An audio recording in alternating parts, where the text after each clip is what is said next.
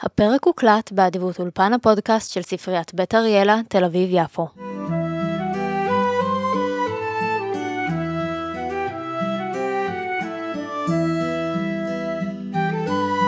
ברוכות וברוכים הבאים למסע לא צפוי, פודקאסט טולקינאי. אני קרמל הרולד-לוזובר, ומעולם לא קראתי שר הטבעות. עד עכשיו. בשבוע הזה, בפרק של מסע לא צפוי, אנחנו אה, קוראים את חבורת הטבעת, פרק צללי העבר, או אם אתם בתרגום לא תם, אז אנחנו באחוות הטבעת בפרק צל העבר. היום נמצאת איתי נבט, היי נבט. היי, קרמל, מה שלומך? מה שלומך? אנחנו לא נפגשנו המון זמן. אנחנו, כן, לא, זה בכלל פעם ראשונה שאנחנו מקליטות ביחד, לא נפגשנו לפני כן. יש פה איזשהו טריק. סתם, נבט ואני כבר הקלטנו פרק מיוחד, הוא עוד יצא בהמשך, אבל אתם עוד לא פגשתם את נבט, אז נבט, תציגי את עצמך למאזינים שלנו.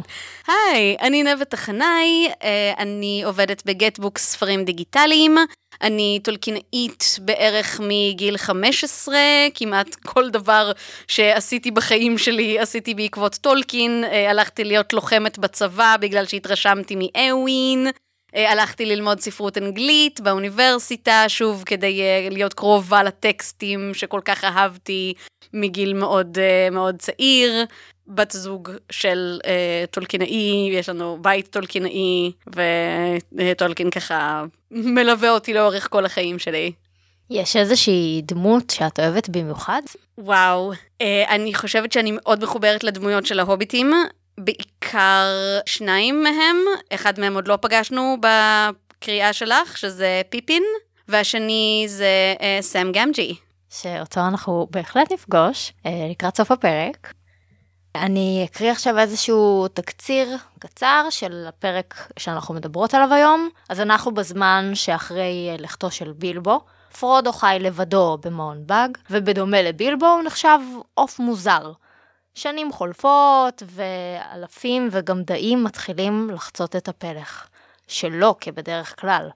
ישנן שמועות על יצורים איומים ואופל במקומות רחוקים.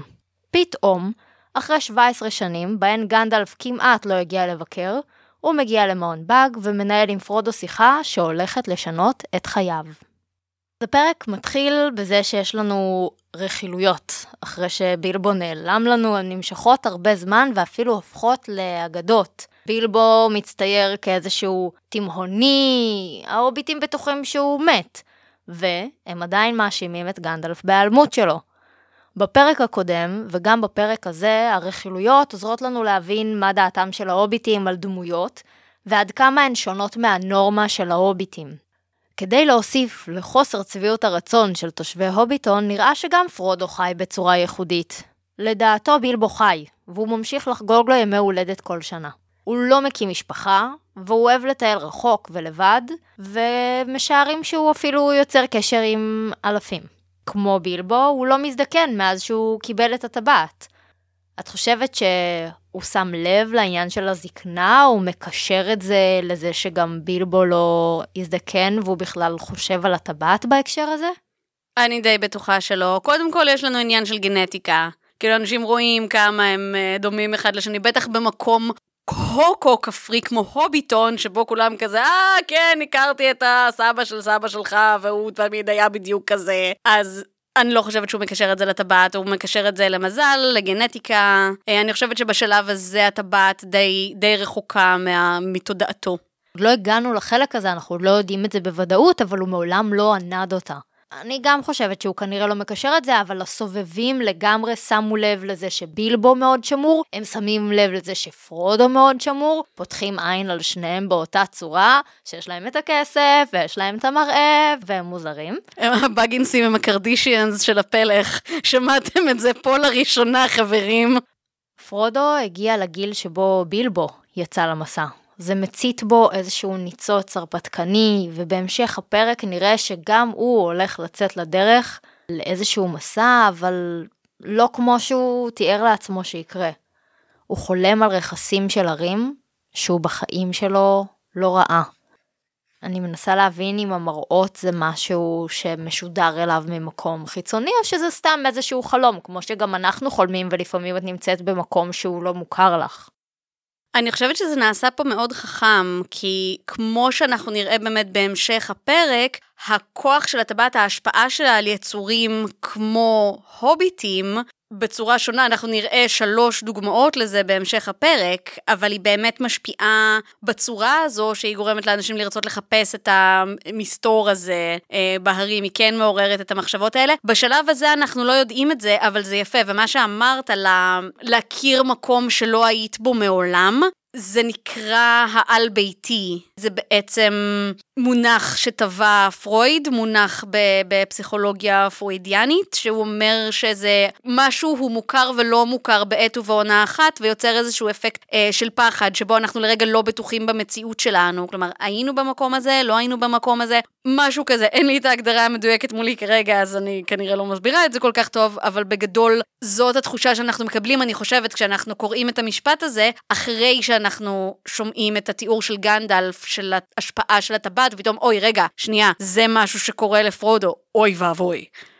אנחנו רואים כבר בפסקאות הראשונות של, ה... של הפרק, הרבה מאוד נקודות שמקבילות לבילבו ופרודו. כל הזמן יש לנו את ההשוואה הזאת. זה אותו גיל שהוא יצא למסע, וגם בילבו בשלב מסוים הוא הרגיש שההרים קראו לו, אז עכשיו יש הרים בחלומות של פרודו שגם כנראה מעוררים אצלו איזשהו משהו. אני משערת שזה, כאילו מנסים לשמור לנו כן על איזשהו מקום שזה לא אותו דבר, אבל גם מאוד מרימים לנו לזה שיש פה הרבה דברים מאוד דומים.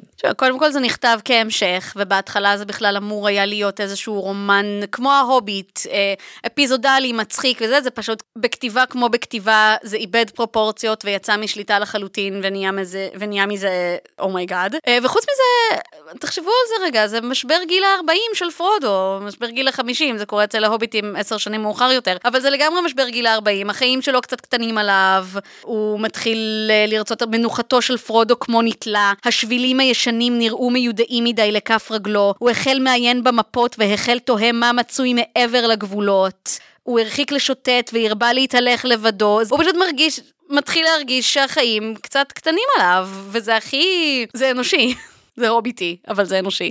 אבל כנראה לרוב ההוביטים אין את המשבר הזה, זאת אומרת זה כן משהו שהוא ייחודי, זה משהו שמסתכלים עליו בצורה עקומה, שכנראה הוא מסתכן פה בכל מיני דברים, אפילו החברים הקרובים שלו קצת מודאגים את זה שיכול להיות שהוא בקשר עם אלפים. זה אולי קצת משהו שלה של הג'נטרי בחברה שהיא כפרית, בחברה שרובה עובדי אדמה, למי יש זמן למשבר גיל ה-ארבעים? רק לאצולה, שהם עם הספרים שלהם ועם הזה שלהם, ואין להם יותר מדי מה לעשות. בואו, במה פרודו עובד בינינו? עובד? בדיוק. אז מה את אומרת על כל האלפים והגמדים שפתאום מגיעים לגבולות של הפלך, פתאום מתחילים לשוטט, עוברים כזה? מה חשבת על זה? מסקרן אותי בתור מי שיודעת מה קורה. אנחנו שומעים על זה. ואנחנו שומעים במקביל על רוע במקומות רחוקים, ותכף אנחנו נגיע לזה שיש גם עוד כל מיני יצורים מרושעים, הם ממש נמלטים ממשהו, לא אומרים לנו שהם נמלטים, אומרים שהם חולפים, אבל זה מרגיש כאילו הם מנסים לא להיות איפשהו כשמשהו הולך להתפוצץ. כן, הם אומרים, אי אלה מהם דיברו בלחה של האויב ועל ארץ מורדור, שזה שם שכתוב שלא ידעו הוא ההוביטים, אני כמובן מקריאה מתרגום לבנית, אלא מהאגדות העבר המעורפלות, והוא כצלע מעיב על ראשית זיכרונותיהם. כבר בפתח דבר אנחנו שמענו על כל מיני השגות גבול, ועכשיו אנחנו ממש פוגשים כל מיני יצורים בפלך שלא נמצאים שם בדרך כלל, ובדיוק כמו שאמרת, יש איזשהו כוח במורדור, איזשהו שליט אפל שחוזר, ויש לצידו אורקים וטרולים ועוד יצורים מרושעים שאנחנו אפילו לא כל כך יודעים איך קוראים להם. יצורים נטולי שם, שזה בתכלס מה שהופך את זה למפחיד. ההוביטים, בניגוד אלינו שמתעניינות בזה, די מתעלמים מהשמועות, לא מנסים להשיג עוד מידע. האם קרמל? האם כל ההוביטים? או שמה יש הוביטים שהם כמונו חובבים, מתעניינים והולכים לנבור בספרים, כלומר אם היה להם רגע לנבור בספרים, הם היו עושים את זה. אז ממש תכף אנחנו נגיע אל הוביט אחד שאנחנו אוהבים במיוחד, שהוא דווקא כן מתעניין, אבל כתוב לנו בספר על ההוביטים, מאומה מכל זה לא הגיע לאוזניהם של הוביטים מן השורה כמובן. אז מישהו רגיל ומן השורה, מתעלם מהסיטואציה, אתה צריך להיות מיוחד, וזה משהו שהוא חריג. אם בפרק הראשון למדנו על התרחשויות דרך שיחה, של גמג'י הזקן וסנדימן התוכן, שאותו אנחנו לא אוהבים, עכשיו הצאצאים שלהם, סאם גמג'י וטד סנדימן, ממלאים תפקיד מאוד דומה. אנחנו שומעות שיחה ביניהם, שבה סאם מאמין לשמועות, ומתעניין בסיפורים ששמע, על עצי ענק שמתהלכים בגבעות הצפון. טד בז לו, והוא אומר שמי שמאמין בשטויות האלה הוא משוגע, כמו שבילבו ופרודו היו משוגעים. הוא רומז שהדוד של סאם, שסאם אומר שהדוד שלו היה מספר אה, סיפורים על אה, עץ בוקיצה ענקי שהיה הולך, אה, ואז טד סנדימן רומז שהוא משוגע, ושהוא נוטה לראות דברים שאינם שם, ולסאם, שמאמין לו, הוא אומר, אני די לי בסיפורי ילדים שאני שומע בבית ליד האח. טד סנדימן. מה שקורה בפאב, זה שכל שאר הנוכחים בצד של טד, הוא יוצא משם מהשיחה הזאת במעין תחושה של מנצח, וסאם נשאר שם וקצת אולי שקוע במחשבות, אבל אני לא יודעת אם הוא יותר מדי הצליח לערער אותו. כאילו, אני חושבת שסאם יודע מה הוא רואה ושומע. אחד היתרונות הגדולים של סאם, מהרגע שהוא מופיע ועד העמוד האחרון של הספר, זה שלא ניתן לערער אותו כל כך בקלות. גנדלף חוזר פתאום לבקר את פרודו, שבע עשרה שנים מאז שבילבו עזב. בביקורים הקודמים שלו הוא בא לבדוק מה שלום פרודו ונעלם די מהר.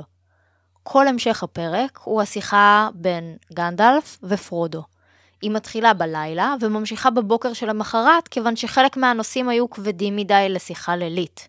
בתחילת השיחה בבוקר האווירה די נינוחה, אבל זה לא יימשך עוד הרבה זמן. גנדלף מעשן מקטרת, ודיברנו על זה קצת מבחינת המשמעות של העישון בעיני טולקין, בפרק שיובל התארח בו, שעוסק בפתח דבר. אנחנו רואים בפרק כל מיני שינויים בתאורה של החדר. לדוגמה, בחלק הזה, אנחנו בבוקר, החלון פתוח, האור נכנס, אז, אז אולי זה מוסיף לנו משהו לתחושה של קליל וסבבה, ורק שיחה בין חברים שלא נפגשו הרבה מאוד זמן. בהמשך יש איזשהו חלק שבו אבילון נסגר, אנחנו נגיע לזה, אבל עניין התאורה מוסיף לנו הרבה לאווירה פה. וזה משהו ששווה לשים לב אליו אולי לכל אורך הקריאה אה, בשר הטבעות, כי המשחקים של האור והצל הם מאוד חשובים. גנדלף מספר על המסעות שבהם הוא למד על הטבעת ועל ההיסטוריה שלה. הוא גילה כי היא מאוד חזקה ומסוכנת. זוהי טבעת אלפים מחושפת שנוצרה בהרגיון, מקום שלא שמענו עליו עדיין. גנדלף אומר, כוחה גדול שבעתיים מכפי שהעזתי לחשוב תחילה. כה גדול שהיא עתידה לשעבד כל בן תמותה שיחזיק בה. סוף דבר תהה היא מחזקת בו. אם ירבה בן התמותה להשתמש בטבעת כדי להיות רואה ואינו נראה, הוא יתפוגג. בסופו של דבר הוא יהיה בלתי נראה לצמיתות. בדמדומים יהלך ואינו של השליט האפל המושל בטבעת צופייה בו תמיד. וכמובן, אני, חוץ מזה שאני קוראת את שני התרגומים, אני גם מאזינה לספר באנגלית. השליט האפל הוא The Dark Lord, ועל מי אני חושבת? על וולדמורט. כמובן. כן, אני חושבת שסאורון די uh, התווה את הדרך להרבה מאוד נבלי פנטזיה, בין אם הם פיצלו את הנשמה שלהם, או רצו לשעבד, או דברים כאלה, או, או איבדו את הגוף שלהם, ומחפשים דרך לחזור אליו. אני חושבת שהוא מאוד אה, מין, מין אה, פרוטוטייפ כזה, של, של נבל קלאסי של פנטזיה, מה שגורם להרבה מאוד אנשים לחשוב, אה, ah, אוקיי, טולקין פנטזיה גנרית. אז לא, ממש לא, ולא רק בגלל שהוא היה שם ראשון. טולקין פנטזיה המקור. כן, כן, the original, לגמרי the original. אני אוהבת בקטע הזה את הדאגה של פרודו לבילבו. הוא שומע את ההשפעה של הטבעת, והוא אומר, מתנהג קצת כמו מישהו שגילה שלקרוב משפחה שלו הייתה איזושהי התמכרות, או מחלה נסתרת, או משהו כזה, והוא אומר, רגע, הוא בסדר? הוא יכול לצאת מזה? הוא יהיה בסדר? מה אפשר לעשות? אתה חושב שהוא ידע מזה כשזה רק התחיל?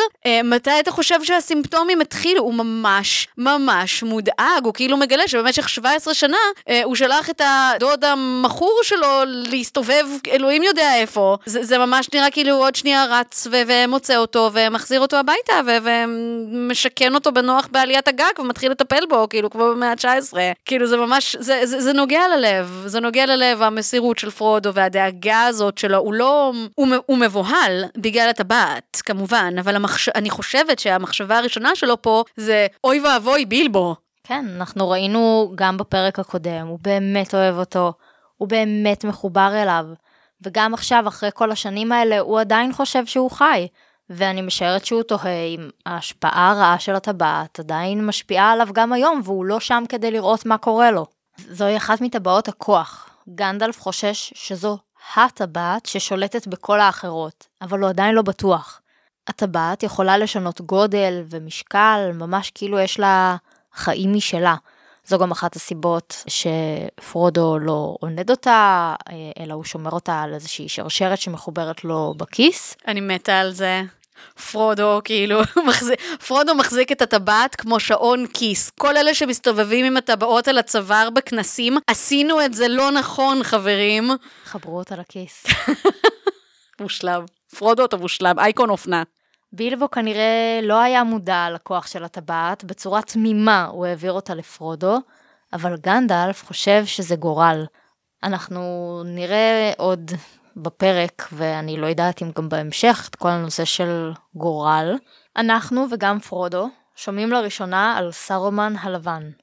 סארומן עומד בראש מסדר הקוסמים, והוא חכם וגאוותן, הוא מתמחה בטבעות אלפים, כמו הטבעת הזו, אך גנדלף לא לגמרי סומך עליו בנושא.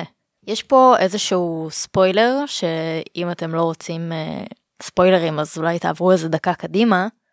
אני ראיתי את הסרטים, ולצערי, אם יש משהו שאני זוכרת, זה שסארומן הוא בצד של הרעים, או לפחות זה משהו שאנחנו אמורים לגלות אותו בהמשך. כרגע הוא מוצג כאילו הוא בצד של הטובים, הוא במועצה של גנדלף, אבל הוא כזה שם עליו עין, הוא לא לגמרי סומך עליו. מעניין אותי עד כמה גנדלף באמת יודע איפה סארומן עומד, כי הנה הוא אומר לנו פה שהוא לא בדיוק סמך עליו ולא רצה להתייעץ איתו. אני חושבת שזה בהחלט תחושה רעה של גנדלף, וזה בדיוק מה שמבדיל בינו לבין סארומן. כשאנחנו נכיר קצת יותר את סארומן, אנחנו נראה שהוא פועל מאוד מהראש, מה שמניע אותו זה מין היגיון קר ונטול רגש, וגנדלף בניגוד אליו פועל הרבה יותר מהבטן. אז הוא אומר, זה הגיוני, הוא ראש המסדר, הוא חכם, הוא חזק, זה יהיה נכון להתייעץ איתו, אבל משהו פה מרגיש לי לא נכון, אז אני אדחה את ההתייעצות הזו. איתו בינתיים, ואני רק יכולה להגיד בלי ספוילרים, שלשתי הדרכים, הן של סארומן והן של גנדלף, יש את החסרונות שלהן. הלילה שבו בילבו עזב, הוא הזמן שבו גנדלף הבין שמשהו לא בסדר, שהטבעת כנראה אפלה, קטלנית. כל מה שהוא עשה, זה להזהיר את פרודו במעומעם, שלא ישתמש בה. הוא רציני. כל הזמן הזה לא יכולת לספר לו קצת יותר, הוא פשוט נתן לו להסתובב עם פצצה מתקתקת בכיס. כאילו, משהו, רמז, אתה מגלה עוד דברים, אתה בא לבקר, לא אומר אף מילה, מסתכל שפרודו בסדר והולך. זה חבר? פה אנחנו חלוקות, כי אני חושבת שזה היה פשוט מין ליצור פאניקה מיותרת, לפני שגנדלף בכלל יודע מה זה, מה אפשר לעשות עם זה, פשוט להשאיר את פרודו לחיות שנים, בחרדה נוראית מהדבר הזה שהוא מחזיק בכיס, בזמן שגנדלף כאילו מפרפר את כל הארץ התיכונה, כדי לברר מה העניין. בואו כבר ניתן את פרודו לסאורון וזהו, זה יהיה קצת יותר רחום, מאשר לתת לו לחיות בחרדה אה, בפלך. ואני חושבת שפרודו מודע ומפוחד מאולי הטבעת הזאת היא, להשאיר אותו כזה עם הסימן שאלה, ועם טבעת מאוד מאוד עוצמתית, זה יכול להפוך אותו אולי לאפילו יותר פגיע לכוח של הטבעת, אז איכשהו הבורות שבה הוא השאיר את פרודו, היא הייתה קצת מבורכת, אני חושבת. ויש פה עוד קטע נהדר בעיניי, שבו אחרי שפרודו דואג ודואג ודואג לבילבו, גנדלף אומר, דאוג דאגתי לך מאז פרישתו של בילבו, ודאגתי לכל העדה הזו של ההוביטים המקסימים, המגוחכים וחסרי הישע, מכה כאובה יוקי העולם, אם משתלט אה, הכוח האפל על הפלך, וכל אותה חבורה נחמדה, עליזה ומטופשת, של בני בית בולג'ר, בופין, ברייס גירדל והורנבלואר וכיוצא בהם, לרבות בני בית בגינס המגוחכים, השתעבדו לו. ופרודו אומר, אך מדוע יקרה זאת? מדוע נרצה להשתעבד? גנדלף אומר, עד כה נעלם מעיניו עצם קיומם של ההוביטים. עליכם להיות אסירי תודה על כך, אך לא לעולם חוסן. אין הוא זקוק לכם, יש לו משרתים מועילים יותר, אך שוב לא ישכחכם. גדול כוח הזדון והנקם. ופרודו אומר, נקם? נקם על מה? זה כל כך, זה כל כך מתוק. זה כאילו, אוי פרודו.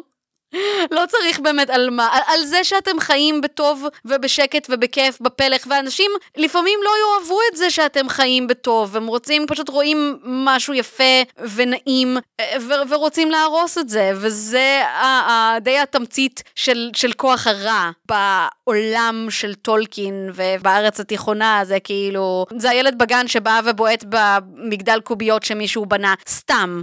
for spite. אז זה קטע נהדר, וזה כל כך, כל כך, כל כך נוגע ללב הרגע הזה. כלומר, שנייה לפני זה היינו עסוקים בלהתעצבן על טד סנדימן והשטויות שלו, ועכשיו אנחנו כזה...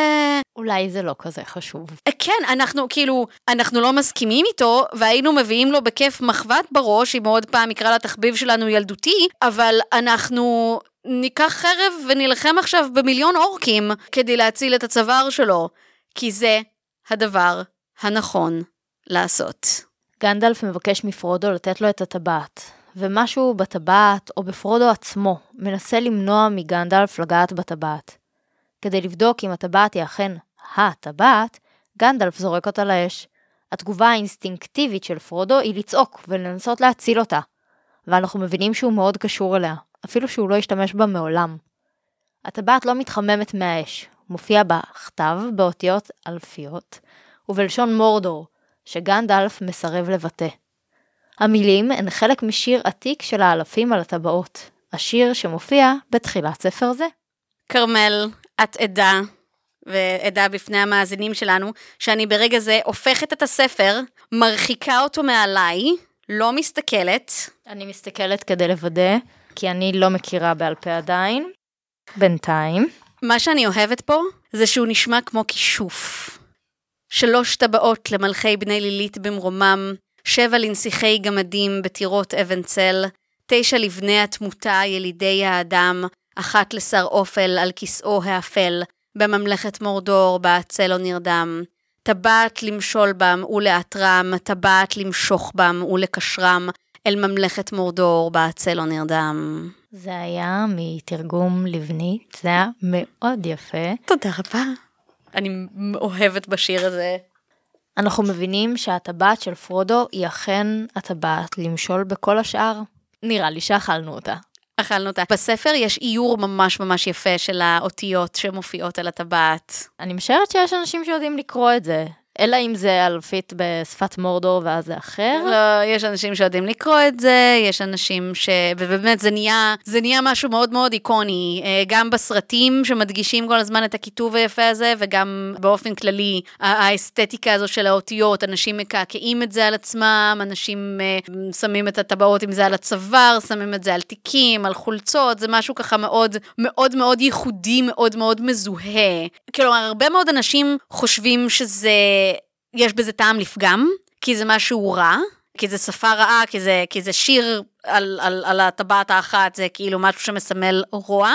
אני נוטה שלא להסכים, אני חושבת שזה מסמל את השליחות, השליחות של פרודו. זה הדבר, זה הטקסט הראשון שאני כקוראת פגשתי, כשהתחלתי לקרוא את שר הטבעות. זה נמצא עוד לפני הכותרת, זה נמצא עוד לפני תוכן העניינים. מתוך הספר... אכן התאמתו השמועות.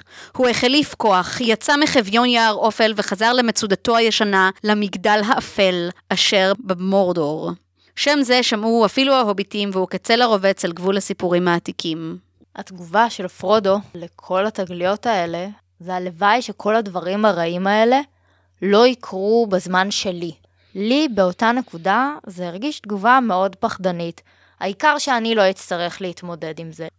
אני חושבת שאף אחד מאיתנו לא רוצה לחיות בזמנים קשים. אנחנו רואים את התהום שאנחנו עומדים לצלול אליה מתוך המקום הנוח והבטוח שלנו, ואני חושבת שהרבה מאיתנו יכולים להרגיש את זה כשאנחנו מסתכלים על החדשות, בכל, בכל מיני תקופות, בכל אירוע ש, שנראה כמו איזושהי מהפכה, איזשהו אירוע מכונן. הפרודו, אני חושבת, מתאר מאוד טוב את התחושות שאנחנו חווים ברגעים האלה, העולמיים והאישיים, וטולקין בעצמו חי דרך כמה אירועים כאלה, הוא מכיר את התחושה הזאת שהעולם המוכר והבטוח נמצא על סף תהום. הוא חווה את זה פעמיים, במלחמה הראשונה והשנייה. התחושה הזו שהעולם עומד להשתנות לגמרי, ואנחנו לא יודעים איך ומה תהיה התכלית של כל זה. והתגובה של פרודו כל כך הגיונית ואנושית ולגיטימית, ובהתחשב במה שקורה, זה לגמרי, זה לגמרי שם. אבל אני חושבת גם שהוא, זה היה מין איזושהי הובלה לתגובה של גנדלף לזה, שהתגובה של גנדלף היא מעין קבלה רדיקלית שכזאת. פרודו באמת אומר, לוואי ולא יקרה זאת בימי חלדי, וגנדלף אומר לו, וזו משאלת ליבם של כל אלה שמונו להם חיים בזמן הזה, אך לא להם ההחלטה. לנו לא נותר אלא להחליט מה נעשה בזמן שהוקצב לנו. שזה מאוד, זה קבלה רדיקלית, זה כזה, אוקיי, אנחנו לא יכולים לשנות את המציאות ואת מה שקורה לנו, אבל אנחנו כן יכולים לפעול בתוך זה ולעשות את הדבר הנכון. שזה במקום להשקיע את האנרגיה בלהילחם במציאות עצמה ובלהכחיש אותה ולהתמודד איתה, אנחנו משקיעים את המאמצים שלנו בדברים שאנחנו כן יכולים לעשות וכן יכולים לשנות, ואני חושבת שזה פשוט רגע יפהפה אם לא מושלם. אנחנו מבינות שסאורון, השליט האפל, הולך ומתחזק, אבל הוא צריך את הטבעת. תשע הטבעות שהיו שייכות לבני האדם כבר תחת שליטתו, כיוון שבני האדם שהטבעות היו אצלם, השתעבדו לו והפכו לרפאי הטבעת. אני טעיתי עם אליה נזגול, שזה גם איזשהו שם שכזה צץ לי ואני זוכרת אותו. אז אם אנחנו עדיין לא יודעים מה זה נזגול, אז תדעו שגם אני לא בדיוק יודעת מה זה נזגול, חוץ מזה שהם רפאי הטבעת. בעבר סאורון הופל, ורק רוחו וצילו נותרו. אני כאילו אפילו לא אגיד את זה שוב, אבל זה מזכיר לנו מישהו. אתם יכולים לשתות כל פעם שאני עושה השוואה להארי פוטר, אתם כנראה תהיו מאוד שיקורים עד סוף הפודקאסט. סביר להניח. אתם תשתו כל פרק, אני מודיעה לכם מראש. תשתו באחריות בבקשה. אם אתם אה, קטינים, תשתו פטל. או מים, הכי בריא מים.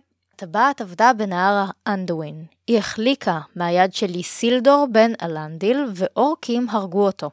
הבנו כבר שהטבעת משנה גודל כרצונה, כך שהיא בעצם גרמה לזה שהיא טיפול לו מהאצבע, האורקים יראו אותו, וככה הם הצליחו להרוג אותו. אז היא גרמה למותו. במסעותיו, גנדלף הצליח להתחקות אחר גלגולה של הטבעת מאז, ועד שהגיע אל גולום, שמסתבר שהוא סוג של הוביט מאבות אבותיהם של בני סטור. בעבר, לגולום קראו סמיגול. היה לו חבר שקראו לו דיאגול. דיאגול מצא את הטבעת בתחתית הנהר. גולום רצח אותו, כי הוא רצה לקחת אותה. כי קסם לו ברק הזהב ויופיו. הוא השתמש בטבעת בצורה זדונית, הלך והידרדר, עד שלא התקבל יותר בחברה. הגלו אותו, הוא לא סבל יותר את האור, והגיע לחיות בבטן ההר. נראה לי שהנוהג הזה, שלפיו כאילו ביום ההולדת שלך, אתה זה שנותן מתנות לכולם בפלך, נראה לי שזה הגיע משם, כי הם כזה, אוקיי, אנשים צריכים להפסיק להרוג אחד את השני על מתנות יום הולדת, בואו כאילו פשוט נעשה את זה אחרת, סבבה? סבבה. ובאמת, כאילו, יש פה את כל העניין שבהוביט, בגרסאות הראשונות של ההוביט, התחרות חידות של בילבו וגולום הייתה קצת יותר ידידותית, והייתה איזושהי גרסה אחרת. דיברנו על זה, פרק עם יובל. שוב, אם אתם לא קראתם את ההקדמה ואת הפתח דבר, אני כן מציעה לחזור ואפילו רק לשמוע את הפרק של יובל ושלי, כי יש שם הרבה דברים שמתחברים לנו מאוד לדברים שאנחנו רואים כל פרק, ביניהם שינוי הגרסאות. אני מאוד חובבת של, של פשע אמיתי. אני לא מבינה איך שני אנשים יוצאים ליום כיף בנהר, חוזר אחד, ואף אחד לא עושה חקירה, כאילו דיאגול נעלם, אף אחד לא יודע מה קרה לו. אני בטוחה שעשו חקירה, וסמיגול חוזר ואומר, כן, תקשיבו, הוא אה, פשוט אה, החליט להישאר שם, הוא אמר שהוא יחזור אחר כך, הוא נשאר לדוג, אני כאילו חזרתי. ואז הוא לא חוזר ולא חוזר, וסמיגול מעמיד פנים שהוא מודאג, ויוצא עם כולם לחפש אותו, והוא כזה, דיאגול, דיאגול, איפה אתה? ו... הוא לא חוזר ולא חוזר, ואז לאט לאט אנשים מתחילים לחשוד בסמיגול, כשאנחנו... זה הרי הסיפור, שסמיגול לאט לאט איבד בעצם את הכבוד והערכה, וה... ושהבריות בעצם התחילו לחשוד בו. גם ככל שהוא משתמש בטבעת, ועוד משתמש בה בצורה זדונית, כנראה זה באמת הולך ומשפיע עליו, הוא ממש לא מסוגל לסבול אור, הוא מתחיל לאכול רק uh, טרטר דגים... כן, אבל זה עוד לפני, כאילו, הוא כבר התחיל, עם, ברגע שהוא מתחיל עם ההתנהגויות החשודות, כאילו, כנראה שגם ככה חשדו בו, בכל זאת אני חושבת שחשדו בסמיגול מההתחלה, וזה רק הלך והחריף, עד שזה הביא לסילוק שלו מהכפר. אני עוד מחכה לפרק של בואי נדבר רצח, המקרה של סמיגול ודיאגול. לא, האמת שיש פה, מבחינת פסיכולוגיה, יש פה הערה ממש ממש מעניינת, על האשמה של... סמיגול, כשגנדלף מדבר על איך, מספר לנו בהמשך הפרק על איך גולום מדבר, הוא אומר, הוא כל הזמן ממלמל לעצמו וחוזר על הסיפור שהוא סיפר לעצמו בגלל האשמה הכבדה הזאת. אז אם את מדברת על כאילו טרו קריים ופסיכולוגיה, זה כאילו מבחינה פסיכולוגית פה זה מאוד מאוד מאוד מעניין ההשפעה הזאת. אני גם אוהבת כמה שפרודו נעלב עד עמקי נשמתו, גם מהרעיון שגולום היה פעם הוביט, וגם מהרעיון ש... יש איזשהו דמיון או משהו משותף בין בילבו לגולום, הוא ממש כאילו מסתכל על גנדלף בקטע של איך אתה קראת לי? גנדלף מדבר על גולום ואומר, אומלל היה לחלוטין, הוא שנא את האופל ועוד יותר מזה שנא את האור, הוא שנא כל דבר ואת הטבעת יותר מכל. מה פשר דבריך? אמר פרודו, הרי הטבעת הייתה אוצרו, אבל אם שנא אותה, מדוע לא נפטר ממנה? מדוע לא הניח לה והלך? מן הדין שתתחיל להבין פרודו, אחרי כל מה ששמעת, אמר גנדלף. הוא שנא אותה וגם אהב אותה, כפי ששנא ואהב את עצמו. הוא לא יכל להיפטר ממנה. לא נותר לו רצון משלו בעניין זה. טבעת כוח דואגת לעצמה פרודו. המחזיק בה לעולם לא יפקירנה. בילבו הוא האחד והיחיד בדברי הימים שלא רק השתעשע ברעיון. אם יש פסיכולוגים בקהל... בקטע הזה, כאילו בבקשה, שמישהו ירים את הכפפה ויעשה הרצאה על הטבעת כמחלת נפש, או על הטבעת כגורמת למחלת נפש, כי זה ממש אפשר לראות פה את, ה, את ההקבלות, האופן שבו מדברים עליה, האופן שבו עוסקים בהשפעה שלה, על התודעה האנושית, על תפיסת המציאות, זה פשוט, האופן שבו הטבעת משפיעה הוא פשוט מרתק. והייאוש של פרודו, הפחד של פרודו מול האמונה של גנדלף, הוא אומר אפילו גולום לא היה מושחת ללא תקנה, וגנדלף אשכרה חושב בשלב הזה שאפשר לשקם אותו, שאפשר, שאפשר לעזור לו, זה וואו. פשוט לטבעת יש כוח רצון. גנדלף משער שהיא נטשה את בילבו כיוון שרצתה לחזור לבעליה. ההגעה אל גולום ממנו לבילבו, וממנו לפרודו, היא לא מקרית. בקריאה הראשונה, אני הרגשתי שהטבעת עוברת מרצונה בין דמויות, ובסוף הרצון שלה הוא לחזור לסאורון, וזה הרגיש לי שכל מה שהולך לקרות, זה מלמעלה, זאת אומרת, גם ככה יש פה איזשהו מסלול, הטבעת מכוונת אותו, אין פה איזושהי השפעה של מה הדמויות חושבות שהן רוצות, וזה יוצר מצב שגם דברים שנראים לא הגיוניים, כמו להגיע לידיים של בילבו ההוביט לכמה עשרות שנים, בעצם קידמו את המטרה שלה לחזור לסאורון.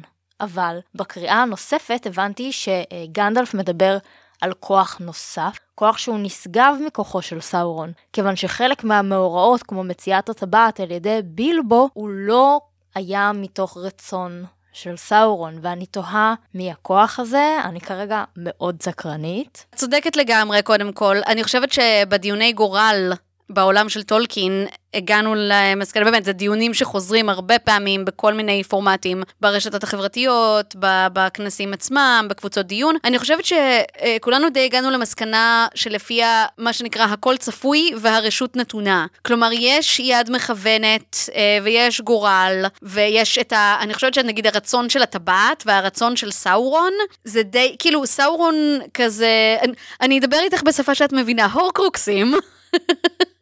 הוא יצק כאילו מה... אני מקשיבה. סאורון בעצם, כשהוא יצר את הטבעת, הוא יצק לתוך חלק מעצמו, זה כאילו חלק ממנו הוא הטבעת, וחלק מהטבעת זה הוא, והרצון של הטבעת והרצון של סאורון הם די אחד, כמו שני דברים שכזה נמשכים אחד לשני, או לפחות זה איזשהו חלק מסאורון, החלק, החלק הכי רע בסאורון הוא בטבעת, ואז הטבעת יודעת באמת לעשות את כל הטריקים האלה, להתכווץ ולהתרחב בדיוק ברגע הנכון, כדי להפיל מישהו, דברים כאלה, הכל מאוד זה, אז באמת כוחות גדולים מכוונים את האנשים, אבל לבחירות של האנשים עצמם יש משמעות. אנחנו רואים את זה כבר פה. סמיגול מתחיל את הבעלות שלו על הטבעת, בום, רצח. אפילו לא תגידי כאילו רמאות או גניבה או דחיקה של מישהו במרפק או לתפוס למישהו חנייה. לא. ישר רצח על המקום. לעומת בילבו, שאנחנו תכף נגיע לזה. אם כבר גולום ובילבו, גולום רוצה לנקום בבילבו, כי מבחינתו הוא שדד ממנו את הטבעת, הוא רצה להגיע לפלך, כי הוא ידע שמשם בילבו הגיע, אבל במקום זה הוא הגיע למורדור, וגנדלף אומר משהו גם בהקשר של בסוף כל היצורים המרושעים נמשכים לשם, ובמורדור הוא עובר עינויים.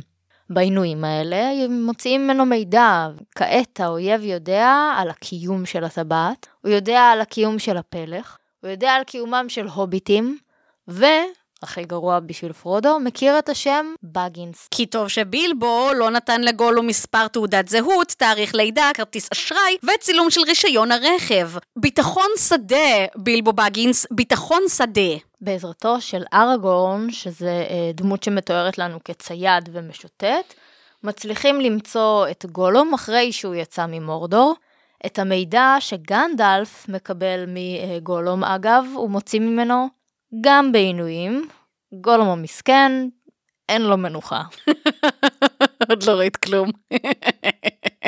כאילו דמות שאני כועסת עליה, אבל זה ממש רגע שאני כזה... כאילו, מישהו יכול לא לענות את גולום לרגע? מאזינים יקרים, מישהו רוצה לתת לגולום חיבוק, זה הזמן.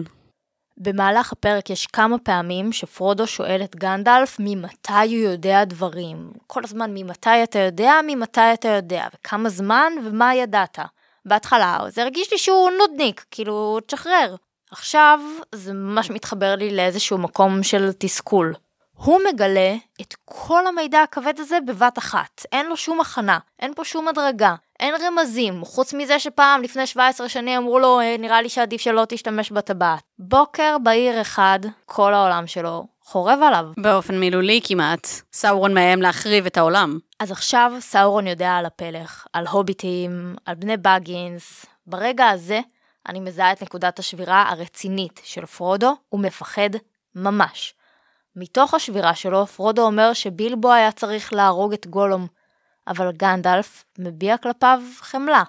מה דעתך? זה בדיוק השיח הזה שלנו על בחירה וגורל, זה משהו שאני חושבת שגנדלף נאחז בו, הקטע הזה של אם יש כוח שמכוון דברים וכל מה שקורה זה נועד להיות, זה איזשהו מקור של נחמה. אני חושבת שגנדלף לא רק נאחז בזה, אלא מנסה להושיט את זה לפרודו כמין אה, תרופה נגד הייאוש. וכמו שאנחנו באמת אה, נראה בהמשך, גנדלף הוא מחסן תרופות שלם, אה, הוא בית מרקחת שלם נגד ייאוש, אה, וזה נפלא. ובאמת, גנדלף הוא קוסם, יש לו גישה אולי קצת יותר משיש לפרודו, ובטח לנו, לכוחות השונים שפועלים בארץ התיכונה, שאותם אנחנו לא מבינים עד הסוף, וגם גנדלף כנראה לא מבין עד הסוף, אבל הוא מבין קצת יותר מהדמויות הפשוטות, ואני חושבת שמה שהוא אומר פה זה שהחמלה של בילבו מנעה מהמצב עם הטבעת להידרדר עוד יותר, והעניקה להם איזשהו סיכוי ממשי מול הכוח של סאורון, כלומר אם הבעלות של גולום על הטבעת התחילה ברצח, והבעלות של בילבו על הטבעת התחילה בחמלה, אני חושבת שזה חלק ממה שאפשר את ההשפעה האיטית הזאת של הטבעת על בילבו, כלומר זה חסם את ההשפעה ארוכת הטווח שלה, לא לנצח, כי אנחנו רואים איך זה מתחיל להשפיע על בילבו, אבל זה לקח כל כך הרבה זמן להתחיל בכלל לשבור את בילבו, בדיוק בגלל החמלה הזו, ואז אני חושבת שגנדלף מייחס את זה גם לכוח העליון הזה, שמכוון את הדברים מעבר לכוח של סאורון. יש משהו מנחם בזה ש... שיש מישהו מעל סאורון. פה בקטע הזה, בשיחה הזאת ביניהם, מופיע רק אחד הציטוטים הכי יפים בלגנדריום, בעולם של טולקין, ברגע שפרודו לומד ש... בילבו לא שמר על ביטחון שדה, וגולום גילה לאויב את השם בגינס, הוא צועק, הלא זה דבר נורא, מה אעשה אתה? מה חבל שבילבו ריחם על אותו יצור נאלח ולא דקרו למוות כשניתנה לו ההזדמנות. וגנדלף אומר, חבל, לא חבל שהרחמים יקבוהו, רחמים וגם חמלה, לבליקתול בלא הכרח. ואז פרודו אומר, איני מבין אותך, אויב הוא ותו לא, הוא ראוי למות. ואז גנדלף אומר, ראוי. אני מעז לומר כי כן, רבים מן החיים ראויים למוות, ויש מן המתים הראויים לחיים. כלום בידך לתיתם להם, אל נתן נחפז לחרוץ דין מוות. גם החכם בחכמים לא יראה את תכלית כל הדברים. כמה קל לנו פשוט לרצות למחוק את האויב, למחוק את מה שמולנו, את מה שאנחנו מרגישים שמסכן אותנו באותו רגע, או אפילו לא מסכן אותנו כרגע, אבל את מי שעשה לנו עוול, את מי שאנחנו מרגישים שעשה לנו עוול, וזאת, באמת זה ציטוט כל כך יפה, שאיתו אני חושבת צריך לענות לכל האנשים שאומרים שהפנטזיה של טולקין לא מורכבת, בגלל שיש בה טובים ורעים, וגנדלף מה שהוא אומר לנו פה, זה שאם אנחנו בעמדה לחוס על חייו של מישהו, אנחנו צריכים לעשות את זה, וזאת מורכבת, קוות מאוד מאוד רצינית שהספר נותן אליה את הדגש ושהיא נוכחת בספר בכל רגע ובכל דף, וזה גם אחד המשפטים הכי מצוטטים אצל טולקין, כי הוא כל כך כל כך יפה. גנדלף גם אומר על uh, גולום, אין בי תקווה רבה שאפשר לרפא את גולום בטרם ימות, אך יש לכך סיכוי, וגורלו כרוך בגורל הטבעת. ליבי אומר לי שהוא עתיד למלא תפקיד כלשהו, לטוב או לרע, בטרם יקיץ הקץ. אני ממש סקרנית, אם זה הולך לבוא לנו בטוב, או להתפוצץ לנו בפנים. נבואותיו הנחמדות והמדויקות של גנדלף מחשף. טוב, גם אני יכולה לנבא שכאילו זה עוד יהיה טוב או רע. זה לא כזה, אני לא צריכה להיות מחשפה בשביל זה. זה נכון. פרודו מציע להשמיד את הטבעת, ואנחנו מבינים שזה לא יכול לקרות סתם כך, אלא רק בהר האש, במעמקי אורוד רוין. חוץ מזה שבילבו אפילו לא מסוגל לזרוק אותה לאש בגלל ההשפעה שלה, והוא אפילו עוד לא ענד אותה. פרודו חזר והוציא מכיסו את הטבעת והסתכל בה. היה בדעתו להשליחה למוקד האש. אך אתה חש שאינו יכול לעשות זאת, אלא במאמץ עילאי. ואז אימץ את כוח רצונו ושלח ידו להשליחה, אך מצא שהחזיר אותה לכיסו. אני מאוד אוהבת שאנחנו רואים פה, זה, זה ההשלמה של המהלך שהתחיל עושה, בהתחלה של הפרק, שבו אנחנו רואים שלוש דרגות השפעה שונות על הוביטים שעונדים את הטבעת. על גולום אנחנו רואים כאילו מה נהיה ממנו, אלוהים אדירים. על בילבו אנחנו רואים שכזה זה התחיל את התהליך, ואפילו על פרודו, שהוא ממש כזה מיד שלישית, חדש, עכשיו לא, לא נגע בטבעת, לא, לא, לא ישתמש בה אף פעם, אפילו הוא מושפע מהטבעת. אל תעשו סמים, ילדים. נכון? זה ממש מזכיר איזשהו השפעה של שימוש בסם. אל תעשו טבעות ילדים. גם אל תעשו טבעות ילדים. אוקיי, okay, אז, אז יש קטע. בכל פרק אני נותנת לאורחים שלי לבחור איזשהו ציטוט שהוא לא מטולקין, אבל שמתחבר להם לפרק. אז נבט תפתיע אותי, אני גם לא יודעת מה הולך לקרות עכשיו. מה הציטוט שבחרת? אני חושבת, יכול להיות שאת אוהבי אותי. או תסנאי אותי, אני לא יודעת, אבל כנראה שאת אוהבי אותי. כי אני בחרתי ציטוט של... זה כמו הנבואה של גנדלף, זה הולך להיות טוב או רע. בחרתי ציטוט של פינק. You're just like a pill, instead of making me better, keeps making me ill. שכמובן, run as fast as I can to the middle of nowhere. To the middle of מורדור. ממש, ככה. אז מאוד, כאילו, מתחבר לי ישר ל... הפרק הזה שבו אנחנו לומדים על התופעות לוואי של הטבעת, וכמה שהיא קונה שליטה במישהו, צריך עוד ועוד ממנה, כמה שהיא משפיעה עליו לרעה, הוא צריך ממנה עוד, וזה פשוט כאילו התמכרות לכל דבר. פרודו לא חושב שהוא ראוי להיבחר למסע. הוא מציע לגנדלף לקחת את הטבעת למורדור. גנדלף מסרב, כיוון שהוא חזק מדי, ואם הטבעת תשלוט עליו זה יהיה ממש רע. ושוב כתוב לנו על זה שגנדלף מאשן ושקוע במחשבות. אגב, יש פה איזשהו חלק שדיברנו עליו בתחילת הפרק וקצת לא חזרנו אליו, אבל החלק שבו גנדלף בודק אם הטבעת באמת היא הטבעת, זה חלק שבו הוא סוגר את הווילון וחשוך, ואז אנחנו יכולים לראות את האותיות ככה בוהקות בחושך. בשלב מסוים הם שוב פותחים את הווילון, וכמו שהווילון היה פתוח בתחילת השיחה, וגנדלף ישן, אז אנחנו שוב חוזרים לאיזשהו מצב שהווילון פתוח, והוא מעשן. יש פה איזשהו קטע שלא כל כך אהבתי, שגנדלף קצת יורד על פרודו, ואומר לו כזה, אוקיי, אתה כאילו לא כזה חזק, או אמיץ, או חכם, או אני לא זוכרת בדיוק איך הוא מתאר אותו, אבל אתה תיקח את הטבעת, בסדר? ונראה לי שזה לא בדיוק מוסיף לביטחון העצמי של פרודו. אני חושבת שהוא דווקא ממשיך את קו המחשבה של פרודו, כי פרודו, כמו הרבה מאוד נבחרים, chosen ones, לאורך ההיסטוריה ובסיפורי המיתולוגיה שלנו, השליחים בדרך כלל מסרבים לקבל על עצמם את השליחות, אומרים לא, אני לא מתאים, אני לא זה, עזבו אותי, אני, אני, אני בסך הכל בן אדם פשוט, וגנדלף אומר לו, כן, אתה בן אדם פשוט, וזה מה שיגרום לך אולי להצליח, זה מה שנותן לך סיכוי טוב יותר מאשר לי. דווקא הכוח שלי פה יכשיל אותי ויהיה המפלה שלי, לעומתך, שאין לך כאילו כוחות ודברים מיוחדים, ובגלל זה אתה כל כך עמיד לטבעת הזאת. אני חושבת שיש פה איזושהי הפתעה של גנדלף, שפרודו גם לא צריך יותר מדי שכנועים, והוא הולך על זה, הוא מחליט לצאת למסע, והוא אומר, פרודו אומר, אתה אחיה כגולה, בורח מסכנה אל סכנה ומושכה אחריי, אבל בעיני עצמי קטן אני מאוד. פרודו יקירי, התפעם גנדלף, אכן יצורים מופלאים הם ההוביטים. כמה מקסים, איזה ציטוט נהדר זה, הוא אומר לו, גנדלף מופתע, הוא חשב שהוא יצטרך אפילו יותר שכנוע, ופרודו פשוט, שוב, קבלה רדיקלית, הוא פשוט קם ועשה את הדבר הנכון במחיר מאוד כבד, כרגע אפילו אובדן חיי הנוחות של הפלך, הידיעה שהוא חייב לקום וללכת, להשאיר הכל מאחור. כן, האמת שלא דיברנו על זה יותר מדי, אבל יש כמה מקומות בפרק שבהם גנדלף מציין את זה, שכמו שנגיד ל...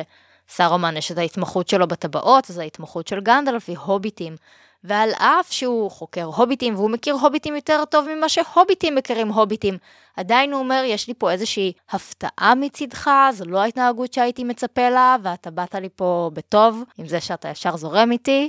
אנחנו נסיים בהפוגה הקומית של הפרק, ממש כמו בסרטים מצוירים, שמענו במהלך הפרק את סם גוזם בחצר, והגזימות הולכות ומתקרבות לחלון, וזה נשמע יותר ויותר קרוב.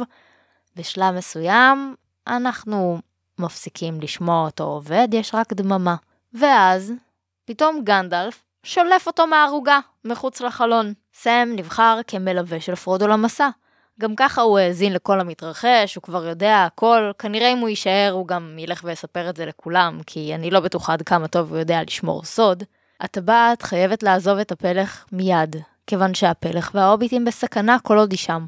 פרודו ייצא למסע תחת השם מר גבעוני, או מר אנדרהיל, תלוי בתרגום שאתם קוראים, כיוון שהשם בגינס מסוכן. צריך לדבר על סם, שנדבר על סם...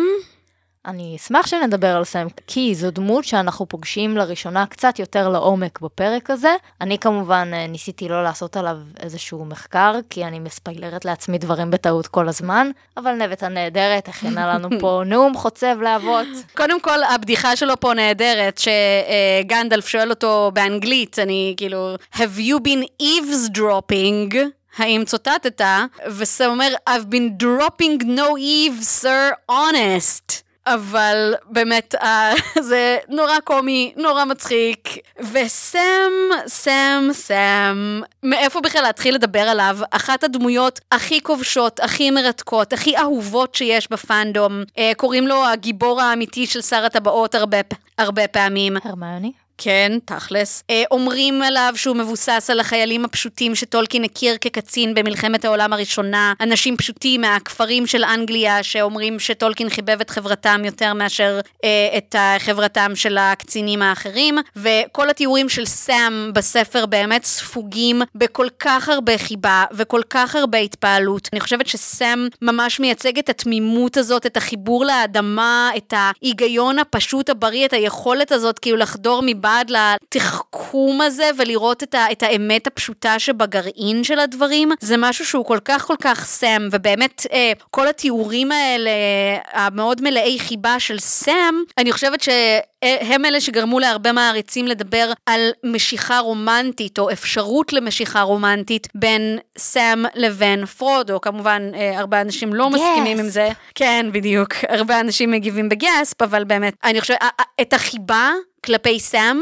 בטקסט אי אפשר להוציא אותה או להתעלם ממנה. סם הוא תמים, אבל הוא לא נאיבי, הוא... התמימות שלו לובשת צורה של מין טוב לב אה, כפרי פשוט שכזה, הוא לא מלומד, אבל יש לו היגיון בריא, והוא בעיניי מין שילוב של כל הדמויות של המשרתים האהובים בספרות, אה, ואני חושבת שגם פה סם הוא מין אה, אתנחתה קומית בתור המשרת של פרודו. אה, יש לנו פה הבדלי מעמדות גם, הרי אה, סם עובד אצל פרודו, הוא גנן. בדיוק כמו שאבא שלו עבד אצל בילבו, זה כנראה דורות שהמשפחה של אלה עובדים אצל המשפחה של אלה. ממש ככה, וזה חלק ממה שיוצר את הנאמנות הכמעט כלבית הזאת. סליחה, לא התכוונתי לומר כמעט, זה לא כמעט. הנה, אני מקריאה את המשפט האחרון של הפרק. אני אדוני, קרא סם וקם בקפיצה ככלב שהזמינו לצאת לטיול. אני אלך ואראה את בני הלילית ואת הכל, הידד! שאג ופרץ בבכי. אז קודם כל, כאילו באמת, הכלביות הזאת זה לא סתם, זה כאילו מאוד מאוד נאמן. זה נאמר בצורה חיובית, לא כלב כללה, אלא כל התכונות החיוביות, ההתלהבות, הנאמנות. אנחנו מאוד אוהבים כלבים. כן, דוג פוזיטיב פה. ועוד סיבה שאני חושבת שאנחנו כל כך מחבבים את סם, זו ההיקסמות שלו, שאנחנו הקוראים מזדהים איתה במאה אחוז. הוא מוקסם כמונו מסיפורי האגדות האלה, הוא רוצה לראות קסמים, הוא רוצה לראות אלפים. בניגוד לפרודו שיוצא כאילו מאובן מפחד, סם יוצא בהתלהבות שאין שנייה לה, ואני חושבת שהם מאוד מאזנים פה אחד את השני. ההתלהבות של סם יכולה להיות מרוסנת על ידי הפחד של פרודו, שזה מה שיכול למנוע ממנו לרוץ לנסות לעשות סלפי עם רפאי הטבעת, והחיוביות הזאת של סם, התשוקה של סם לצאת, יכולה לתמוך בפרודו ולעודד אותו, להפיח בו את האומץ, לצאת למסע הזה שהוא יודע עד כמה הוא מפחיד ומסוכן. ובאמת סם מבטא פה את התשוקה שלנו. עד כמה שאנחנו דואגים לפרודו, אנחנו כקוראים בשלב הזה לפחות מין, יאללה יאללה, תזיז את עצמך מהפלך, שיקרו קצת דברים מעניינים פה. נבט, יש עוד דברים בפרק שלא עברנו עליהם? תשמעי. בטוח, כן. כן, אנחנו, זאת שאלה, כמו החידה עם מה יש לי בכיס, זאת שאלה מאוד לא הוגנת כשאנחנו מדברים על טולקין, כי אני הייתי צריכה אה, לסנן פה את עצמי, וכמו שגנדלף אמר, אם אני אדבר על קורות הטבעת וכל מה שקרה בעידן השני ובעידן הראשון, היינו יושבים פה עוד אה, שעות וימים ארוכים, אה, שנים חורפים רבים היינו יושבים פה, אה, אז באמת יש פה עוד המון המון מה לדבר, אבל יש מעט מאוד זמן לעשות את זה, לכן אנחנו נאלצות לסמוך עליכם המאזינים, שכל מה שאנחנו לא דיברנו עליו בפרק הזה, תגידו בתגובות, אה, תגיבו בקבוצה, דברו איתנו על זה, אנחנו נשמח לשמוע. אני מאוד אשמח לשמוע. אני לומדת עם כל קריאה שלי, ועם כל אדם שאני מדברת איתו, אז אני בטוחה שגם לכם יש דברים לספר לנו. נבט, אם המאזינות והמאזינים שלנו רוצים למצוא אותך ברחבי האינטרנט או היקום, איפה, איפה אפשר למצוא אותך? מה את עושה? מאוד קשה, אני מוחבט כמו הטבעת האחת, סתם לא, אבל אם נהניתם לשמוע אותי, ואם אתם אוהבים ספרות פנטזיה ומשחקי תפקידים, יש לנו פודקאסט, לי ולבן זוגי, שהוא מנחה משחק תפקידים, שקוראים לפודקאסט שלנו אחרי ההתנפצות, המציאות, הוא מתרחש בעולם מערכה פרי עטו של בן זוגי גדעון אורבח, עולם המערכה נקרא מלסטרה, אפשר למצוא את כל המידע עליו באינטרנט, בעמוד הפייסבוק שלנו, מלסטרה עולם מערכה למשחקי תפקידים, ולחפש את הפודקאסט שלנו בספוטיפיי ובאפליקציות נוספות. אני מאזינה של הפודקאסט, אני עוד צריכה להשלים פרקים, אבל אני מאוד מאוד נהנית. תודה רבה. אז אני ממליצה, מאוד מאוד נהניתי לדבר איתך. היה תענוג, מי טולקין בי אף אף. טולקין בי אף אף. אז זה היה הפרק שלנו להיום, אנחנו נתראה עם הפרק הבא, בשבוע הבא. תודה שהאזנתם. אם נהניתם מהפודקאסט, אני אשמח אם תעקבו אה, באפליקציות ההאזנה השונות ותדרגו. אני אשמח מאוד אם תצטרפו לדף הפייסבוק של מסע לא צפוי, פודקאסט טולקינאי. אם תרצו לכתוב לי ולדבר עם המאזינות והמאזינים האחרים, יש לנו את קבוצת הפייסבוק, קבוצה לא צפויה, שאת השם אה, קיבלתי במתנה מנבט. אז זה הכל היום. נתראה בעוד שבוע.